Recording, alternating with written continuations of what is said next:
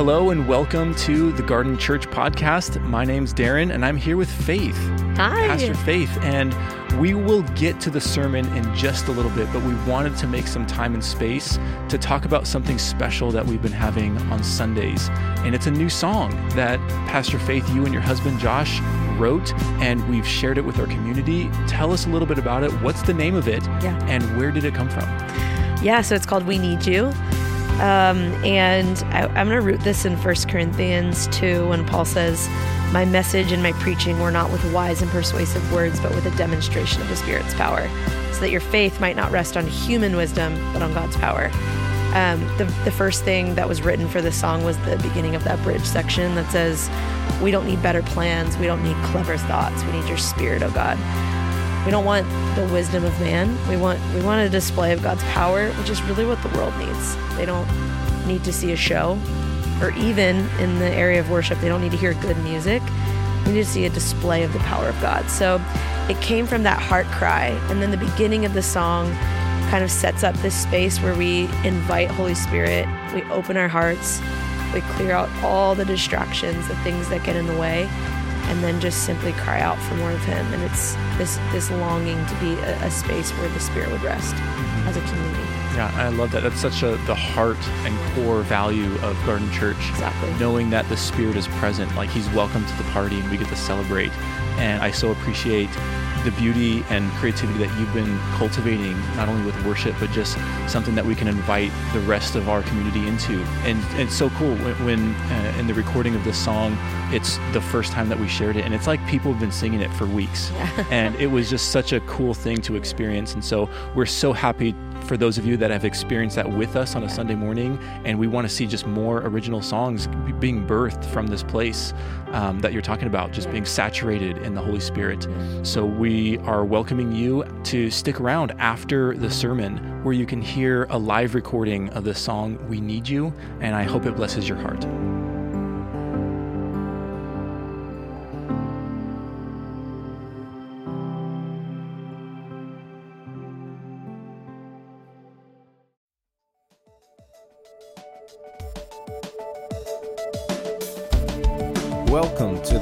Church Podcast. The following message was previously recorded at the Garden Church in downtown Long Beach, California.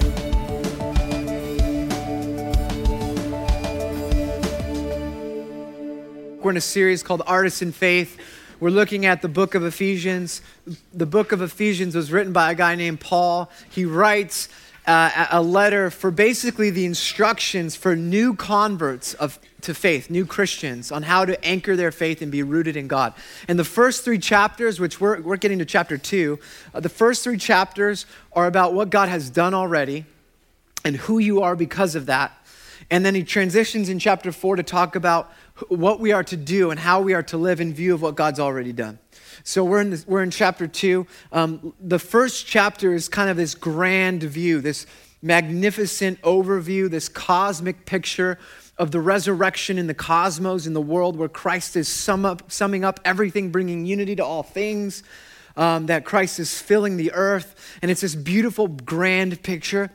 And then in chapter two, there's an abrupt transition into our lives. So I was prepared to preach a different sermon today that would take us all the way to, to verse 10. Um, and I, I, felt on Thursday as I was preparing, I'm like, no, I need to break this up. It needs to be two separate talks. I was, I was overwhelmed by the first section. And, and I'm a guy that like likes to have somewhat of a plan. And so like I have all of our teachings mapped out till July and I'm like, this is going to mess everything up. Um, so I'm like, great, we'll just mess it up. And so I, I know you guys don't really care because next week Ed's going to be here, and he'll be, and he'll, he'll, he'll pick up um, verse 11, and he's got a timely talk. It's about how um, Jesus uh, is our peace, and the walls that divide us, the hostility that divides us, he wants to create a new humanity and unite us. I mean, could it be more timely? We need it now more than ever. Uh, I'll just be real honest. I just woke up today and I had to confess anger just I have this anger for things going on that I haven't had before, and I'm realizing like I'm just process, processing with Jesus, and I'm realizing that even my particular views will make me a Pharisee if I just keep going down that route, that route. And so I was just confessing. But as I was reading this passage, I realized this is this is really the answer. And so um, so Ed will teach next week, and then I'm going to come back to this sermon and do the last two verses. Does that sound okay? Okay. So before I jump in. Um, let me pray for the word and what God has to say, because um, I'm, I'm basically, I'm not doing my normal way, normal preaching style. Uh, I'm doing a Bible study, so it's going to be some heavy text and some interesting conversation. So, but I know you're for it, so that's cool. But let me pray um, that maybe God will, will give you what you need today, and you'll hear what God has for us. So, Lord, um, as we breathe in and out, we just accept the grace that is the atmosphere we live in that this is a gift. Life is a gift. Um, and Lord, I thank you that we can come together as one body um, with diversity among us, with strong convictions um, among us, and laying those down to be centered around a living Savior who is the incarnation of love and grace and truth, who uh, welcomes us and meets us exactly where we are in um, death and brings life. Uh, Jesus, I pray uh, for this word this morning that as we break down your, your text, the scripture that, that was inspired by you um, through Paul, I pray that we would be good soil and just embrace it. In the name of Jesus, we pray. Amen. All right, Ephesians 2. Let's read, read a couple verses and then we'll go from here. So, so there's an abrupt change. It goes from Christ filling the earth and everything in every way, and power and might, and then it says this, verse two, uh, chapter two, verse one. As for you, you were dead in your transgressions and sins, in which you used to live when you followed the ways of the world and of the ruler of the kingdom of the air, the Spirit who is now at work in those who are disobedient all of us also lived among them at one time, gratifying the cravings of our flesh and following its desires and thoughts. Like the rest, we were by nature deserving wrath. Welcome to the garden, and we are so glad you're here. We're gonna stop because I, I was reading this and I get I just follow it all the way to the last few verses of, of this section to verse 9 and 10, and it's just a beautiful picture of what God's doing. But but these these few verses are quite hard to read because the, the, transition goes for uh, Paul is painting a picture from this cosmic plan of redemption and resurrection to what resurrection looks like and what your life looks like personally. And, and he, he paints, he gives us this image that you were dead. You, and the best way as I'm reading it and I'm doing all this, you know, back study, um, eh, it's like the language, the best way I could describe it is God, uh, Paul is calling you all zombies. And like the image of the walking dead has to be in your head as you read this text. I want you to picture a zombie in all of its grotesqueness, okay? Because that's that's what's going on. Paul is saying that's how you lived. You were dead to transgressions and sins. And this is just Paul's way of retelling the gospel transgression. Um, this word, it means to uh, head down one particular road that you weren't supposed to head down. It means to slip to, to fall away. It means that you're, you're walking down the wrong, you're walking in the wrong direction, you're missing the goal. And sin is to miss the mark. It's an archery term. It means the bullseye's here and you keep missing it.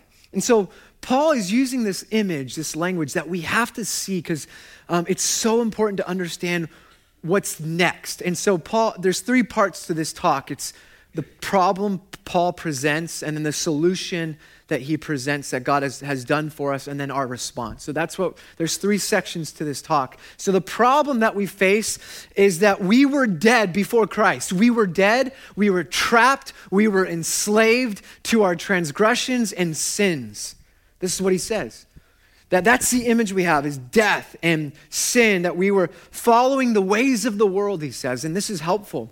So it starts with you in your life, that you are somebody personally that has missed the mark. Is anyone here, has anyone here lived a perfect life? Never thought an envious thought in their life? Never got used your anger inappropriately towards a spouse?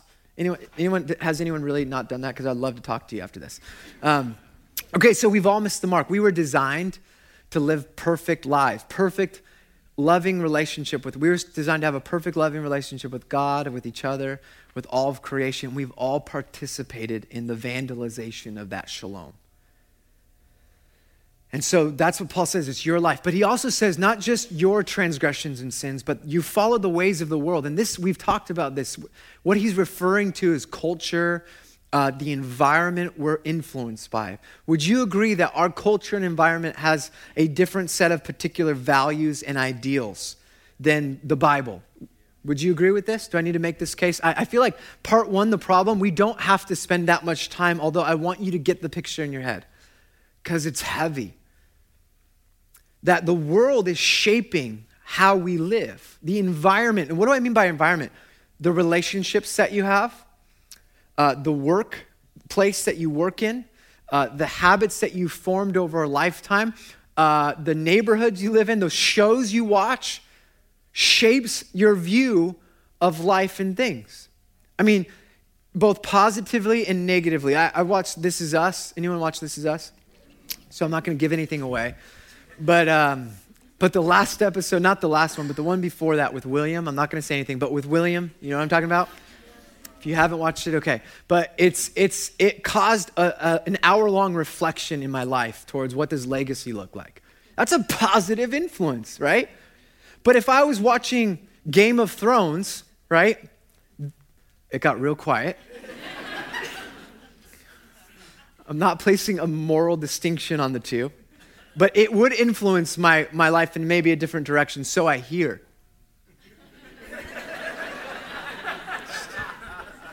We're being shaped, just like music. I, I, I, did this illustration like you go to the gym after a long week and you're like ready to get on the treadmill if that's what you do, or you're ready to lift some heavy weights and you, and you you put on your like workout mix, but somehow Adele comes on, hello. Do you feel like running a marathon with hello?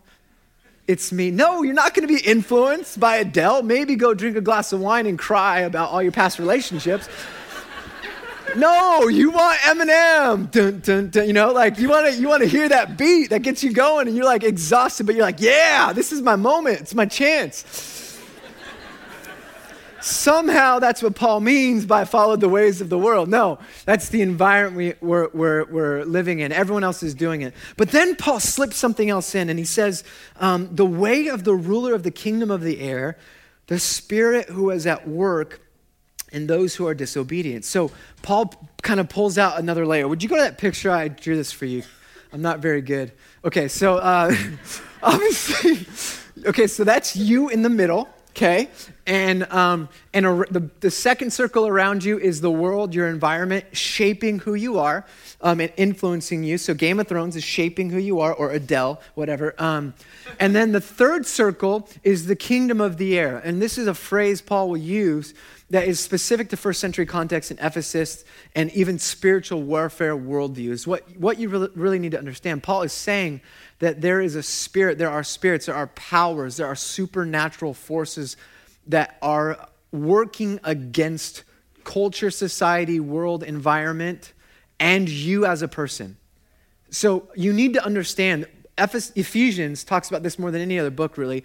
Um, but there is a kingdom of darkness, spiritual realities, forces, powers, principalities, demons, personal entities, impersonal beings, supra personal beings. What do I mean by supra?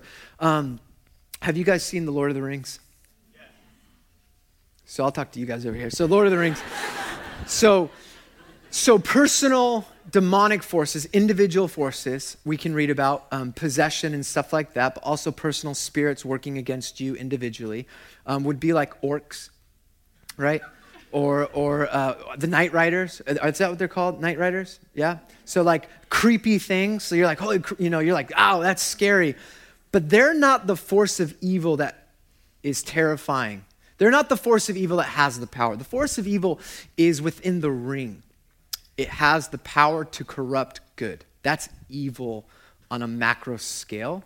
So, things like uh, global poverty, that's supra forces working, like impersonal forces, systemic evil working against nations, societies, cultures, cities, governments. Also, on an individual level, when you see a child who doesn't have enough to eat, you could say that is evil manifesting itself on a personal level, but forced by, by a larger supra thing. Does that make sense? Okay, so this is, I'm giving you a spiritual warfare worldview. Because what, what we'll hear over and over again is that Christ has more power than that. He's the name above all other names that you can name when you're trying to throw curses out there. He's got all the power. He's seated in the heavenly realms, which we'll look at. But for now, before Christ, we are stuck, dead, enslaved. We are stuck, dead, and enslaved to our cravings. It says the desires of our flesh, and he doesn't mean the physical things. He means sinful nature. And, and it says that the, the word desire is a Greek word meaning uh, uh, forbidden things. And it's referring to sexuality, it's referring to anger, dissension, it's referring to our thoughts and not just our behaviors. It's this bigger picture that we're stuck, trapped, enslaved to these cravings and desires of our flesh, that the, the world, we're operating in the world influence, that, that we want a life that looks like the world. We're valuing the things of the world. We're being shaped by the culture. We're being shaped by Game of Thrones, not the Bible. Um, but that that there's a spiritual dynamic around all of that that's working against us, that we're under the influence of these powers. Does that make sense?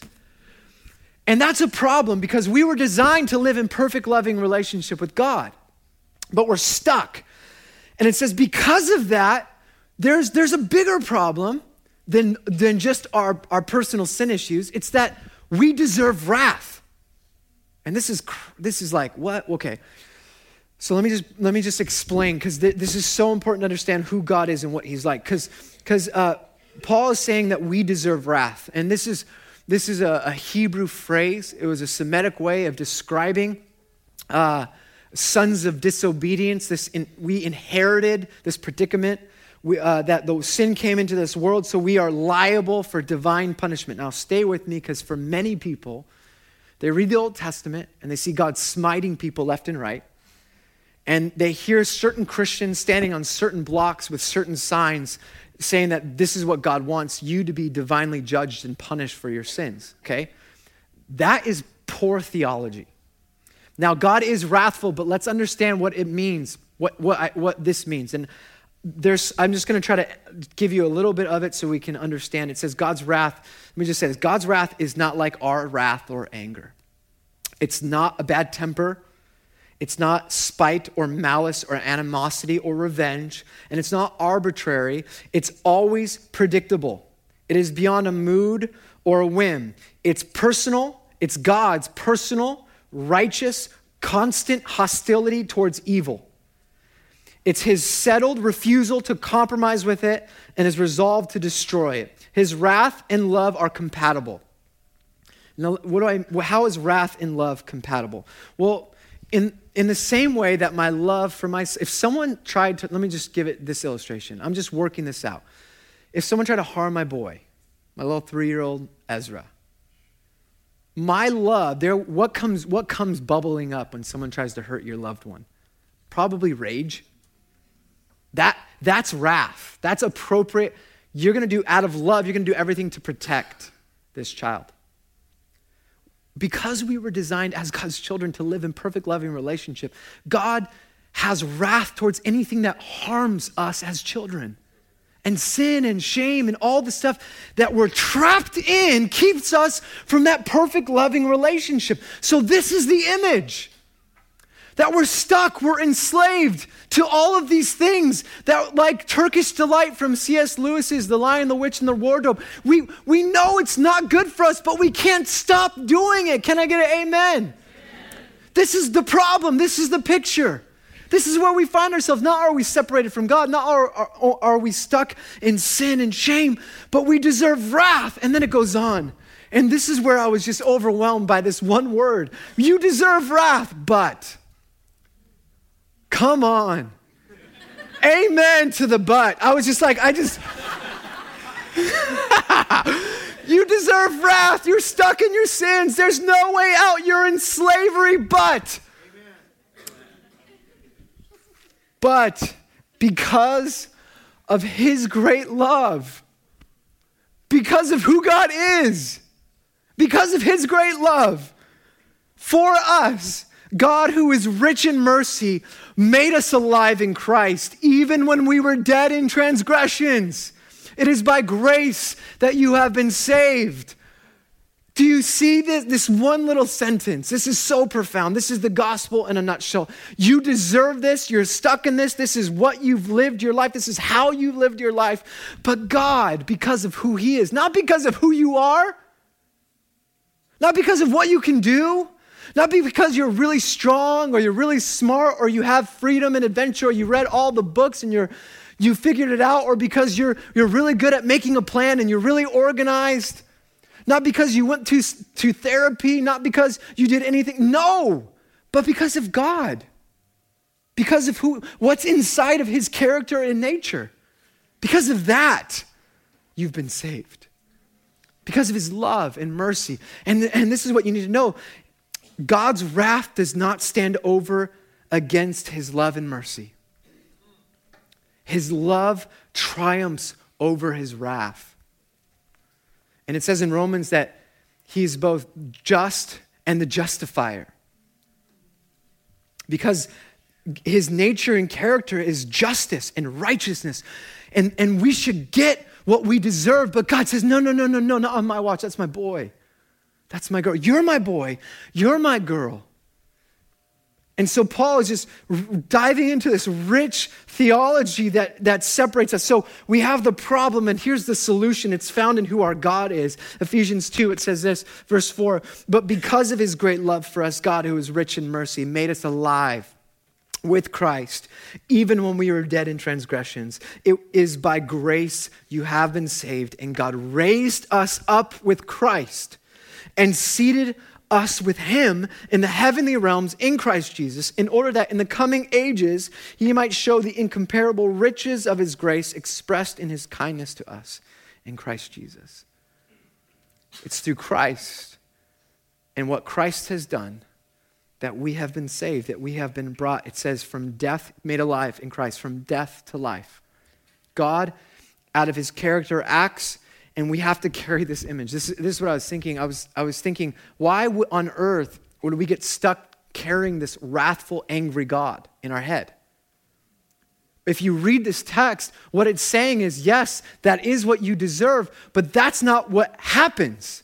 What happens is he creates, what happens is Jesus, who is the king, in the heavenly realms, who is all royal, the royal Son of God, who has all power and authority, who's the, the, the maker of all, the author of life, the one who's perfect, the lamb, the lion. He's, he's, he gets out of his chair and takes our place and receives everything we deserved in our sin, in our transgressions, in our following the Game of Thrones way of life.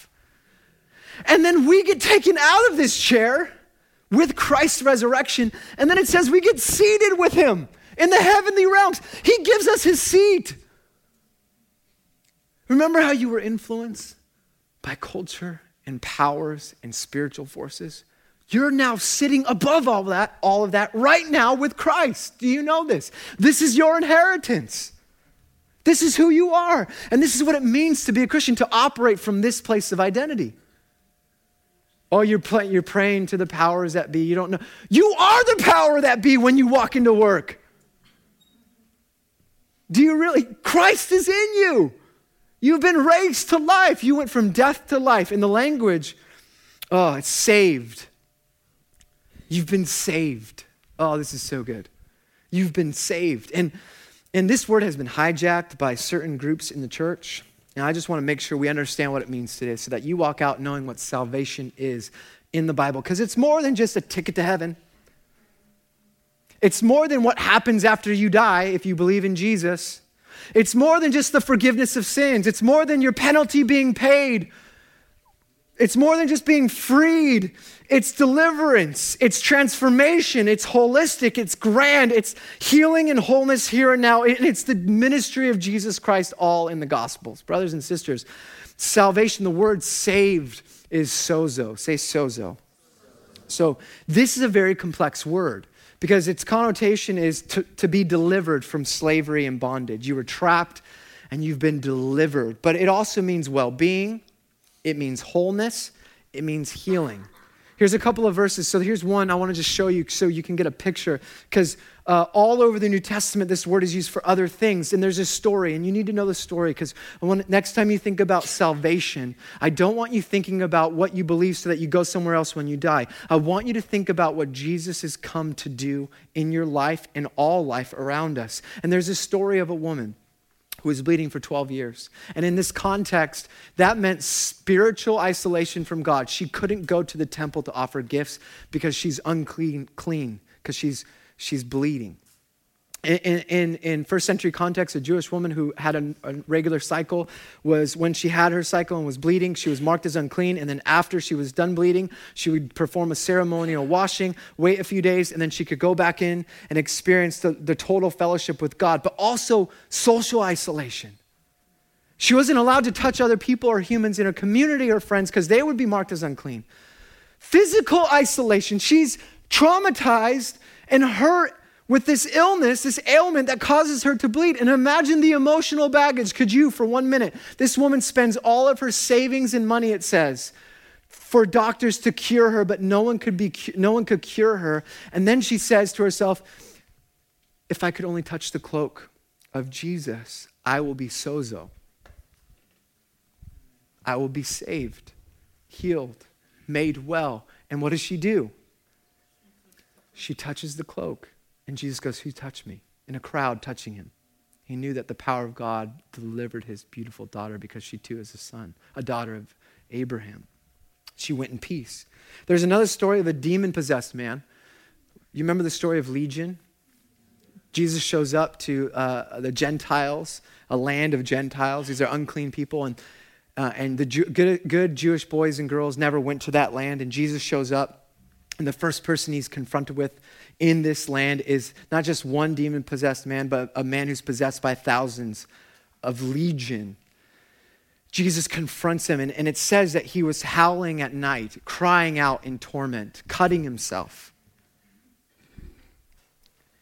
Cutting himself in pain. No one could do anything. He couldn't be restrained by shackles and chains. Jesus shows up, liberates the demon possessed man. And what the people say is this in, in the Luke chapter 8 says, But Jesus said, uh, Oh, wait, that's Matthew. That's not the right verse. I'll, I'll, read it to you. It says in Luke chapter 8, verse 36, it says, The demon possessed man said, uh, uh, People, it says this, verse, verse 36, those who had seen it told people how the demon possessed man had been cured.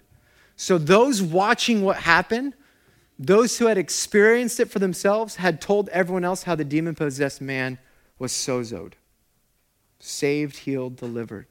Brothers and sisters, why do I say this? Well, it's important to understand that salvation is more than the forgiveness of sins. It's more than just simply a ticket into heaven. It's not simply a penalty being paid or us having freedom from God's wrath and anger. Salvation is not just what happens when you die, it's holistic, it's about transformation, it's about healing, it's, it's about moving from death to life. Salvation from death to life here and now, from slavery to freedom, from brokenness to wholeness, from oppression to liberation, from anxiety to peace. It's about rescue. It's about being set free. It's about being set free from your uncontrollable anger here and now, today. That you can experience a life without anxiety or worry. This is what he's, it's not when you die, but now. Does anyone want that? That's salvation. That's transformation in Christ. The old word that we use in other churches is sanctification. This is what it works looks like in Philippians chapter 2. Paul says this. Therefore, my dear friends, as you have always obeyed, not only in my presence, but now much more in my absence, continue to work out your salvation with fear and trembling. Work out your salvation. So it's by grace that you've been saved, salvation. It's this bigger thing, it's about total transformation. Paul says to work out your salvation. What's going on here? Well, let me just say this salvation is life before death. That Jesus not only comes to give you life after death, but he comes to bring life before death. This is so much of what he says in the New Testament. And somehow we've made it about something else.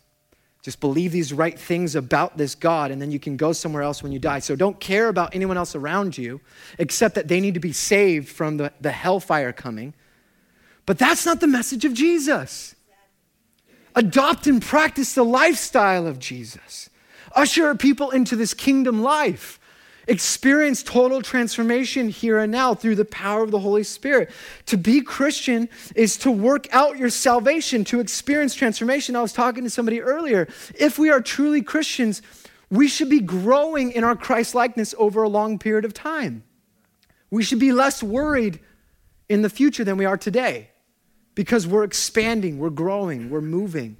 We might experience pain and trauma and all sorts of things, but Christ is trying to expand us. I always ask this question to leaders Who are you becoming and who do you want to become based on your habits? So, based on your habits right now, let's say you're distracted, you're anxious, and you're exhausted. Anyone here exhausted from trying so hard? Anyone exhausted from trying so hard to get things right for God?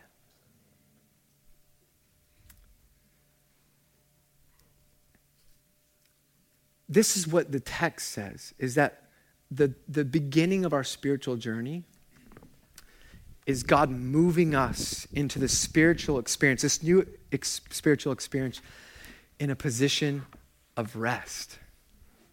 The first image we have is in Ephesians is that we are seated with Christ. We sit. Then he'll talk about walking out your faith in life. And then he'll talk about standing up against spiritual opposition. But our spiritual journey begins here. Is that good news? So, how do we work out? I just a quick little teaching moment. How do we work out our salvation? Is anyone here full of anxiety? Anyone here full of, and we don't have to raise our hands on this one, lust, although maybe we should. I'm raising it. Okay, I'm full of lust. We have addiction to pornography in the room. We have addiction to alcohol, addiction to drugs. Uh, we have uncontrollable rage and anger towards loved ones and spouses and freeways. Um, not in that order. Uh, we have hurry sickness. We have exhaustion from trying to prove our value and worth. We have gluttony and greed and envy and Pharisaism, where we are looking down at the people next to us because we have a better view of God.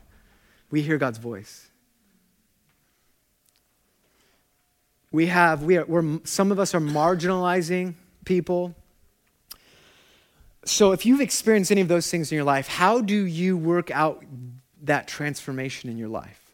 Well, quick, I think this is a teaching moment for some of us, so I want to just offer this to you. Um, the power comes through an encounter with the Holy Spirit first, that we have to live our lives empowered by the Holy Spirit. The second is we have to replace old thoughts and ideas with new thoughts and teachings of Jesus right? The third, um, and we're going to get into this in the future, but I want to just drop this here because it's going to come out in Ephesians 4. Um, the third piece, do I, do, I didn't write this down. Um, the third piece is we need to develop new habits. So we have to take off the old habits and put on the new, which is Ephesians 4. But some of us uh, keep walking down the same road because we keep walking down the same road. Take a different road. You keep lusting when no one's around and you're living with your, your roommates uh, and you keep following that lust down the path, well, don't have a computer in your home. Shut off Wi Fi because it's better to enter the kingdom of heaven than to be and cut off an arm than to not, right? So that's that's that's pretty graphic, but that's old behavior. That's like Logan, the new Wolverine film. That's like um, old behavior which I have seen, and that definitely influenced me. Uh, uh, the fourth is you, you have to work out your salvation in meaningful community. Oh, I was in a community group uh, on Tuesday. Our group had an incredible, uh, just, I was like dumbfounded by our experience. And I'm not saying that our group's the best, but um, because it's in Seal Beach and I'm in the Seal Beach group, so I feel like I'm cheating on Long Beach. So, um, but it was pretty remarkable, and here's what I mean: it was like the truest form of church I've experienced in a very long time, where people are sharing vulner- their vulnerabilities and weaknesses. Other people are having prophetic words, and then we get to this place where we're praying and ministering to each other, and it's just power of God is there.